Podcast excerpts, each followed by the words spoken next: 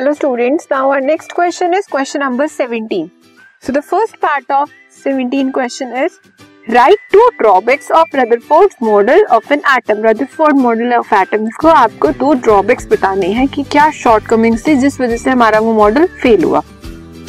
So the first is if the electrons are at rest around the nucleus अगर हमारे electrons nucleus के around rest position पे हैं they will be attracted by it and will finally fall into it वो उसके तरफ़ attract होंगे और फाइनली क्या होगा? वो उसके अंदर आएँगे न्यूक्लियस के अंदर हमारा न्यूक्लियस क्या हो जाएगा? कोलैप्स हो जाएगा.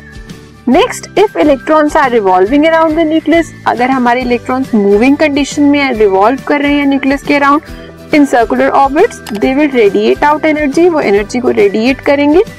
रेडिएट मतलब एमिट करेंगे continuously and hence spirally fall into the nucleus उससे क्या होगा?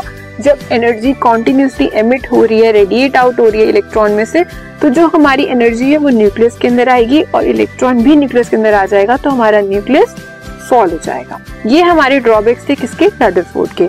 State Bohr postulate to overcome the drawbacks of Rutherford model के हमने, अब नेक्स्ट साइंटिस्ट जो थे वो बोहर थे। उन्होंने क्या पोस्टुलेट दिए जिससे जो शॉर्ट कमिंग्स थी किसकी? रदरफोर्ड मॉडल की, वो कवर की गई। So the first is the electrons revolve around the nucleus in close circular orbits कि जो हमारे इलेक्ट्रॉन्स हैं, वो न्यूक्लियस के अराउंड मूव तो कर रहे हैं, लेकिन किसमें? एक क्लोज सर्कुलर ऑर्बिट्स में कर रहे हैं। ठीक है? Next electron can revolve only in certain discrete non radiating orbits called stationary orbits और जो हमारे इलेक्ट्रॉन रिवॉल्व कर रहे हैं, वो कहाँ रिवॉल्व कर रहे हैं? वो ऐसे स्टेशनरी ऑर्बिट्स में रिवॉल्व कर रहे हैं जो एनर्जी को एमिट या रेडिएट नहीं करते। क्यों? क्योंकि अगर वो एनर्जी को एमिट या रेडिएट करेंगे, फिर से हमारा इलेक्ट्रॉन न्यूक्लियस के अंदर आएगा और न्यूक्लियस कोलैप्स हो जाएगा। और उसी को ठीक करने के लिए बोहर ने पोस्टुलेट दिया कि जो हमारे इलेक्ट्रॉन्स हैं, वो मूविंग कंडीशन में तो है वो मूव तो कर रहे हैं, लेकिन वो किन ऑर्बिट्स में है जो स्टेशनरी है ऑर्बिट्स जो एनर्जी या रेडिएशन को एमिट नहीं कर रहे, ठीक है?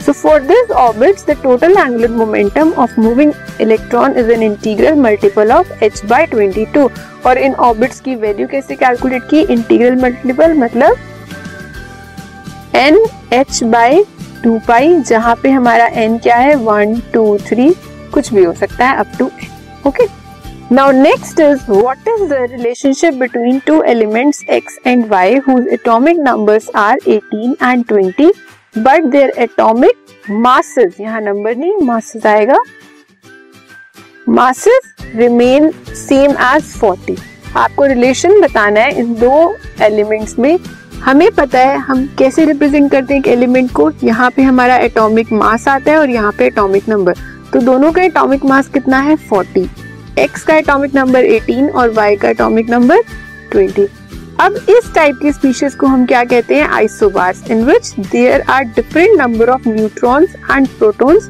the sum of n plus p is same इसमें क्या होता है कि हमारा एटॉमिक मास हमें पता है किससे बना है? न्यूट्रॉन प्लस प्रोटॉन से. वो दोनों में सेम है. 40 है मतलब नंबर ऑफ़ प्रोटॉन्स और नंबर ऑफ़ जो न्यूट्रॉन्स का सम है, वो सेम है. लेकिन इनमें डिफरेंस किसमें आ रहा है? इलेक्ट्रॉन्स में। अब वो इलेक्ट्रॉन्स किसी में कम हो सकते हैं, किसी में ज़्यादा हो सकते हैं। तो इस तरह की स्पीशीज जिनका हमारा एटॉमिक मास तो सेम होता है, लेकिन एटॉमिक नंबर डिफरेंट होता है, उन्हें हम क्या बोलते हैं? आइसोबास ठीक है?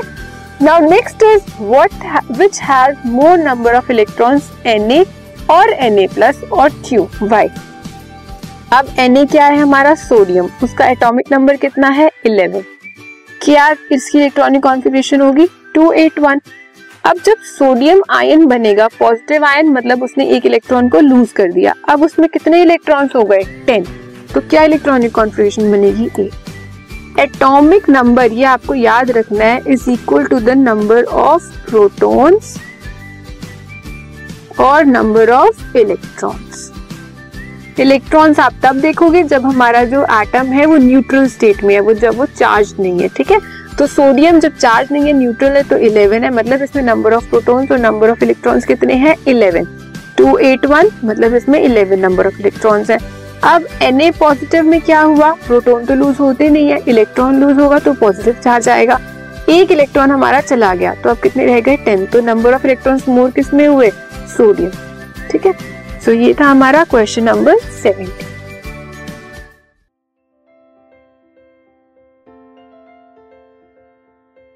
this podcast is brought you by Hubhopper and Shiksha Abhiyan अगर आपको ये पॉडकास्ट पसंद आया तो प्लीज़ लाइक शेयर और सब्सक्राइब करें और वीडियो क्लासेस के लिए शिक्षा अभियान के यूट्यूब चैनल पर जाएँ।